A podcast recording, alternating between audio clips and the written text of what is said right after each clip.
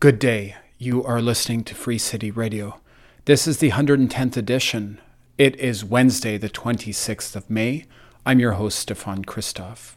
On the program today, I'm going to be featuring an interview with Kendra Cornejo, uh, who works with Make the Road New York.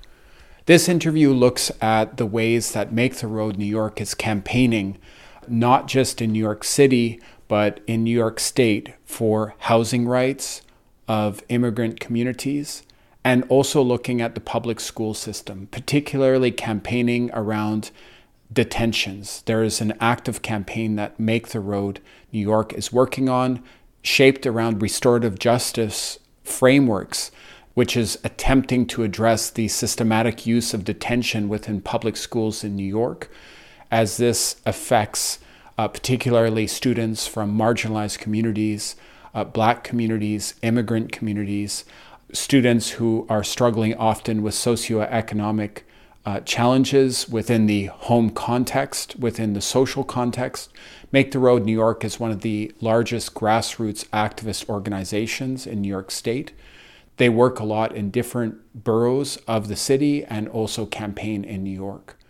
Make the Road New York was instrumental in pushing for federal funding for undocumented people in the context of the pandemic, a campaign that was successful, resulting in billions of dollars of public funding for undocumented people struggling also with the realities of the pandemic, often working in an unrecognized context within frontline jobs.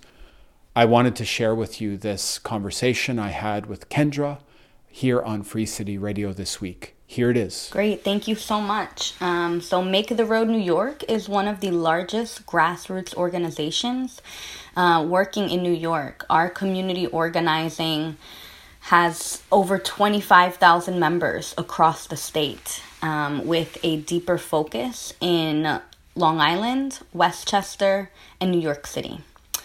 Uh, our organizing and our organization really centers around a few main pillars, right? Is of course organizing and building power with the people in our community. Um, the next is changing policy, right? Making sure that the power that we're building has tangible black and white impacts in the law of the land. Um, we also make sure to provide uh, direct services, which are incredibly important. During the pandemic, we've made sure to have food pantries available in all of our offices. We provide adult education classes for people to learn the English language and to also uh, help them pass their citizenship exams. And then, of course, we have our legal work where we make sure that our community members have access to lawyers that specialize in housing rights, workplace justice organizing, uh, immigration. Uh, all of these uh, different concepts all work together to make the powerhouse organization that our members work and drive and guide every single day. So, in regards to public policy and public institutions, I think there isn't often an understanding of the the sort of political relationship between the on the ground organizing that you're involved in through Make the Road New York and the way that policies are shaped, adapted, and the way that government is forced to respond to the organizing of a of a grassroots project like like the one that you work with. Can you maybe just share a bit about that process and through that, maybe highlight a few examples of work that you're doing right now? Absolutely. I, you know, there are so many different examples. And, you know, also just for context, I had come to make the road New York from a background of labor organizing, from a background of union organizing. Um, I worked um, with the AFL CIO uh, in the beginning of my career, just really learning the craft of organizing from different labor unions across the country. And after that, I went into retail organizing and worked organizing Walmart workers uh, in, in Florida specifically, and then in the Northeast. Um, and from my experience organizing, I've learned that there are so many different, like, pathways that organizing can take, right? There's so many different factors that impact an organizing campaign. And I think some of those fact I mean the first factors of course is the people power, right? Who are the people leading the work on the ground? Who are the people truly making the decisions, right? Not people who are gathered in a room and asked to rubber stamp an opinion from leaders union leadership at the top, right? But people who are really coming together and saying, Hey neighbor, this is happening to me. Is this happening to you? Oh, it's happening to you too. Let's do a power analysis and see who are the people who are pulling the strings here and how do we impact that change and change those power dynamics, right? Those real real conversations are the ones that truly drive authentic organizing. And those are the conversations that we focus on having across our organization uh, when we start campaigns. Um, typically at Make the Road New York, we have a um, a essentially a list of things that we want to focus on, right? That is the process our members in all of our different committees come together. In each of their committees, they say, This is what our committee wants to focus on. And it, you know, because it's such a large organizing organization, it, it becomes a list. Now, during the pandemic, we saw that the work and the impact and the the basic survival all of us of all uh, members and staff alike was at stake. So as an organization we came together and said what are the top problems that we are facing and how are we going to tackle it with the most force necessary right? Um, and what we saw is that people wanted to focus on housing and the fact that many of them were excluded from economic relief, right? So, two of the campaigns that emerged from that was this fight for housing and tenants' rights, and then also the fight for a fund for excluded workers, right? Again, these are immigrant workers in New York State who deliver food, who work in construction, who work as street vendors, who work, you know, so many different areas of work um, that are are in the shadows. And when the federal government was sharing some sort of relief, right, we were seeing that our undocumented community members were not receiving anything. So from that came the Fund for Excluded Workers fight. And we rallied and took over bridges and did so many creative, incredible actions at the governor's mansion in Albany. Um, I took over multiple bridges with our folks, and in the end, there was a $2.1 billion worker fund created right? That came directly from the people. 2.1 billion, right? Not million, billion dollars, right? Came from people power. And it was just an incredible, incredible um, show of strength and what happens when people come together to address the power dynamics that are that they are facing. So, I mean, that's an example, of course, of a very successful campaign, right? Something that was immediate, it was driven by the people. The political um, landscape was ripe for making sure that undocumented immigrants were included in this relief during the pandemic. Beautiful, amazing, wins all around. Now, I want to highlight work that I'm specifically working on that is still in progress and it hasn't been as clear cut. So, I work with the Youth Power Project. We are the youth organizing arm of Make the Road New York. As I mentioned before, we have our groups um, on Long Island, in Brooklyn, in Queens, and in Staten Island. Um, so, our four main uh, youth organizing groups have fought for over a decade now uh, for the Solutions Not Suspensions Act.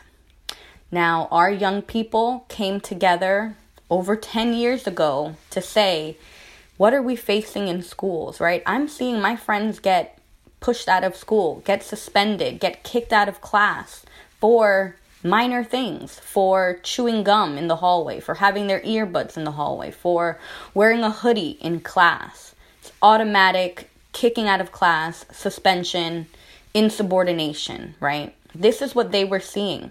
So they came together as a group. They joined other youth groups in, in New York State and they created the Solutions Not Suspensions Coalition. Now, the statewide coalition drafted language around the problem that the youth brought to them, right? So, great, we have a bill drafted. Now, it has been seven years since the bill has been introduced in the New York State legislature. We are at the end of the legislative session right now, May 13th. The, both the Assembly Education Committee and the Senate Education Committee have had their last education committees of the legislative session. And solutions, not suspensions, was not on the agenda to be discussed and moved out of committee for the seventh year in a row. Why? It would make sense. We have over 65 legislators co sponsoring or, you know, essentially supporting the legislation in the Assembly, and over 24 co sponsors in the Senate.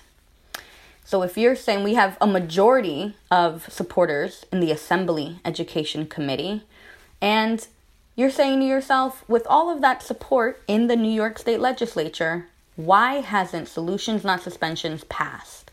We've had our young people share their stories about how it's impacted them. We've had our, you know, bill sponsors get up and do press conferences. We've had major rallies in Albany.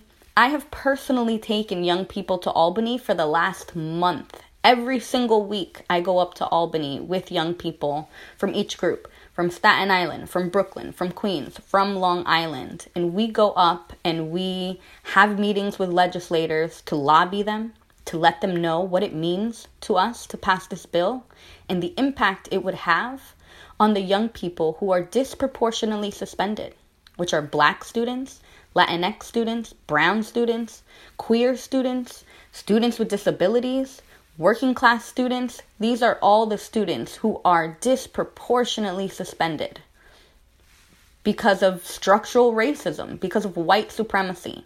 Because we see that instead of meeting black and brown students with compassion, with understanding, we're seeing that the school system sees them as problem children, doesn't take the time to figure out what is the root cause of why this student is acting this way? Did they eat this morning? Are they housing insecure? Is there something going on in their family that is emotionally impacting them and creating this sort of interaction, right?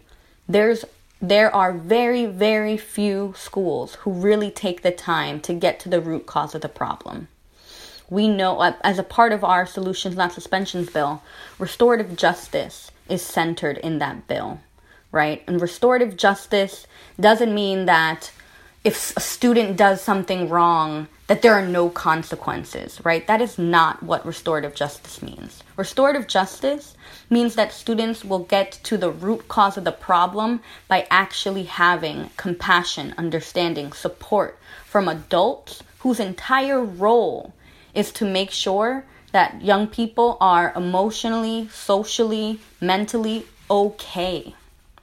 Students have been away for over a year and a half from schools, right? This past September was the first time students were coming back. And just like all the adults in the world, right, where we experience grief in our families. Maybe we someone in our family lost a job. Maybe it was incredibly hard to pay our rent during the pandemic, right? Maybe you had a family member who was incredibly sick. All of these things added trauma to our young people. And they're going into these schools holding this grief. And instead of being met with compassion and support, right? Again, we're seeing them kicked out, right? And I can tell you many stories of our young people uh, in our groups who have been suspended and what that and how that's impacted them. Um, I'll just share one quickly if if you'll allow. Um, one of my young people here on Long Island, uh, he is a senior at the same high school that I attended. When he was in 10th grade, so 10th grade, you're saying 15, 16 maybe, he posted a Snapchat, right? And for those not familiar, Snapchat, social media app where you can post something and it will delete in 10 seconds. In that time, Area 51 was all the rage. That was the joke among the youth. Area 51, oh, there are aliens, blah, blah, blah. He made a Snapchat of coordinates to Area 51 and said, "Oh, like be careful, like you don't know what's under there, like it could be weapons." Something to that effect. It was a joke related to aliens. Someone in his universe that had his Snapchat saw the Snapchat, took a screenshot of it, right, to save it since it would delete shared it with their parent who went to the police about it. The police came knocking at my young person's door at 10:30 at night, aggressively screaming at them about the dangers they're putting themselves in and their family and their fellow students. His parents were like, "What is going on?" My young person was like, "I have no idea." They took him in for questioning at the third precinct, which is the local precinct here, and interrogated him for over two hours. The next day, he went into school and was called down by the principal's office. The principal had already heard the cop's side of the story, didn't bother asking him, What is this? What is this about? Immediately suspended him for the remainder of the school year, which was six months. He was suspended for six months over a post that was blown out of proportion, right? He almost failed that school year because he was not given his work on time. Now, as a senior, when he was applying to college and he was asked the question, Have you ever been suspended? He almost gave up applying to college right? He was so discouraged that this was going to follow him for the rest of his life, right? And how it was going to impact him. He almost gave up, right? That year was incredibly. This is a student who loves video games and hangs out with friends when he's free and has never been in trouble before that suspension, has never been in trouble after that suspension, right? And here he was by his school, cast out suspended. He wasn't allowed on the property. He wasn't allowed to see his friends. As a teenager, that is the worst thing you could have possibly done is isolate him. Right? And now we're seeing the impacts of it years still later. Right? We've been working on pushing him to like work through how hurt he felt to apply to college. And let me tell you, it is incredibly difficult to talk through emotions with a teenage boy. Um, so, you know, I, I, I share that as one example of why we need to pass solutions, not suspensions now. Um, you know, I think our the legislature is very one track minded. We know that the teachers' unions are not in support. The state teachers' unions and the city teachers' unions are not in support of the bill because, in their mind, you know, limiting the use of suspensions and relying more on restorative justice for them means that we're taking a tool out of their toolbox, right? It means we're undermining their authority because they won't be able to kick students out of their class at their discretion. It is disgusting and it's real. And they endorse a lot of le- legislators. And we know that money talks in Albany, in politics. So it is an uphill battle that our young people are continuing to fight because even though the legislative session is almost over, it is not over yet. So we will be going up to Albany on Tuesday and continuing to lobby and continuing to share our stories and meet with members of the Senate and Assembly leadership to push them to do the right thing and pass solutions, not suspensions, this session.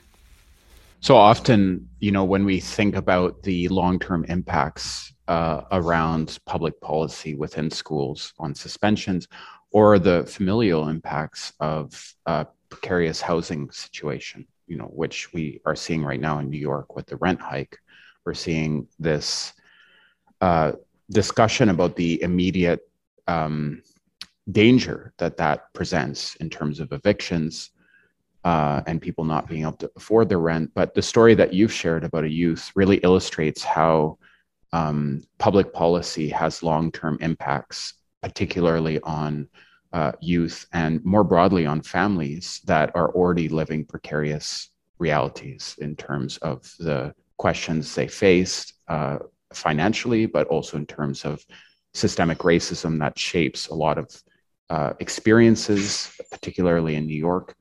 Can you? Um, we don't have that much time, but like maybe just um, share a few thoughts about the ways that your work with Make the Road New York tries to link, you know, addressing these individual realities that you've shared. And thank you so much for sharing that story to a broader understanding of how they have a long term effect on a systemic level. So I I hope I'm interpreting your question correctly. I think one thing that we do at Make the Road New York is that we make sure that we work together, but but but a deeper and I, I don't mean that in a in a cheesy way like kumbaya we all work together. I mean it to say in a very deep entrenched uh, way of our inter our fights are intersectional right? And our members know that our fights are intersectional because we practice that work every single day, right? As a youth organizer, when I went up to Albany last or this past Tuesday of this week, we had a member of our parent organizing committee join us with her daughter because this fight is important to her too, because it matters to her children as well. You know, we are going up to Albany on Tuesday and we're, as young people, we're taking a group up to lobby, yes, for solutions, not suspensions, but also to participate in the huge housing action to support the good cause eviction bill, right? There are over 5 million tenants in New York State who have no protections against wrongful eviction. The good cause eviction bill would allow tenants to fight unfair evictions and limit rent increases which could be set based on the local price index, right? Like there are so many ways that we need to protect our homes, the roof over our heads, right? And good cause is one of those bills. So we're going to have a giant action in Albany. And our young people are going to support because we know that it impacts them and their families as well. Right? And, and again, it just it goes in a circle. All of the work that we do, the immigrant organizing, the TGNCIQ organizing that we do, the housing, like all of it is connected. And we work together as a membership of Make the Road New York to make sure that we include each other in all of our fights. That all of our actions are accessible in Spanish because we know that there are a number of Spanish of, of monolingual Spanish speakers in our membership right? And in in actions where we know that the majority are monolingual spanish speakers we make sure to have english interpretation for all of our members where who are monolingual english speakers right? All of our committee meetings all of our facebook lives everything that we do is accessible. It includes all of our membership right? Our black membership our queer membership our where everyone is included and has a seat at the table. And it's one of the most beautiful, powerful things to know that every day I work in a space that includes all of my peoples. Respect. Thank you so much for taking the time to speak today. Great. Thank you so much for having me. That was a conversation with Kendra Cornejo from Make the Road New York, an excellent activist organization in New York State Thank you so much to Kendra for joining the program this week. Uh, for listeners, please look up Make the Road New York. I think it's an incredible grassroots initiative that works on a variety of issues, looking at the intersections of the rights to housing, the rights to uh, public education that is safe and secure for students and families who are facing precarious socioeconomic and political conditions, and many other issues uh, that Make the Road New York works on, including support for undocumented communities and families. Thank you to Kendra. I also want to thank my friend RJ Makani for suggesting this topic for the program this week. And to finish the broadcast, I wanted to feature a piece of music that was partially recorded in New York City that I worked on as part of the Rev Sonar project from the album Crépuscule. Uh, this piano section for the piece was recorded at Aloine for the Arts or 16 Beaver Street in, in Manhattan.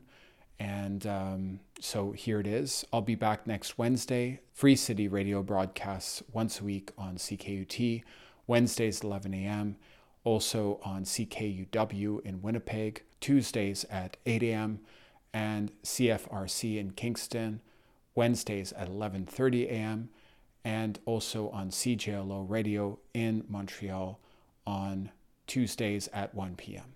I look forward to sharing another interview with you next week. I'm Stefan Christoff in Montreal, and take care.